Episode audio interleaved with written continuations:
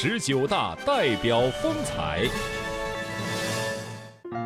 内蒙古包头市达茂旗地处中蒙边境，一点八万平方公里的地域上分散居住着六千多户牧民。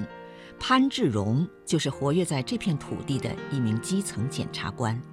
二零一三年，巴音花镇王某兄弟二人私自将草场开砍成耕地，面临法律的惩罚。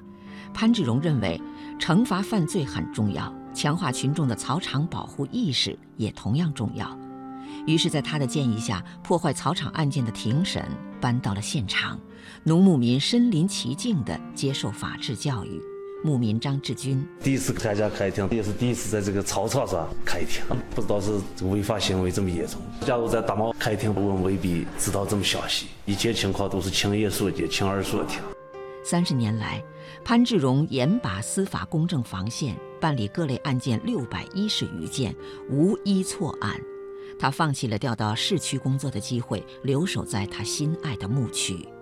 在牧区呢，为牧民多服务，多为他们办点事儿好事，是我的心意。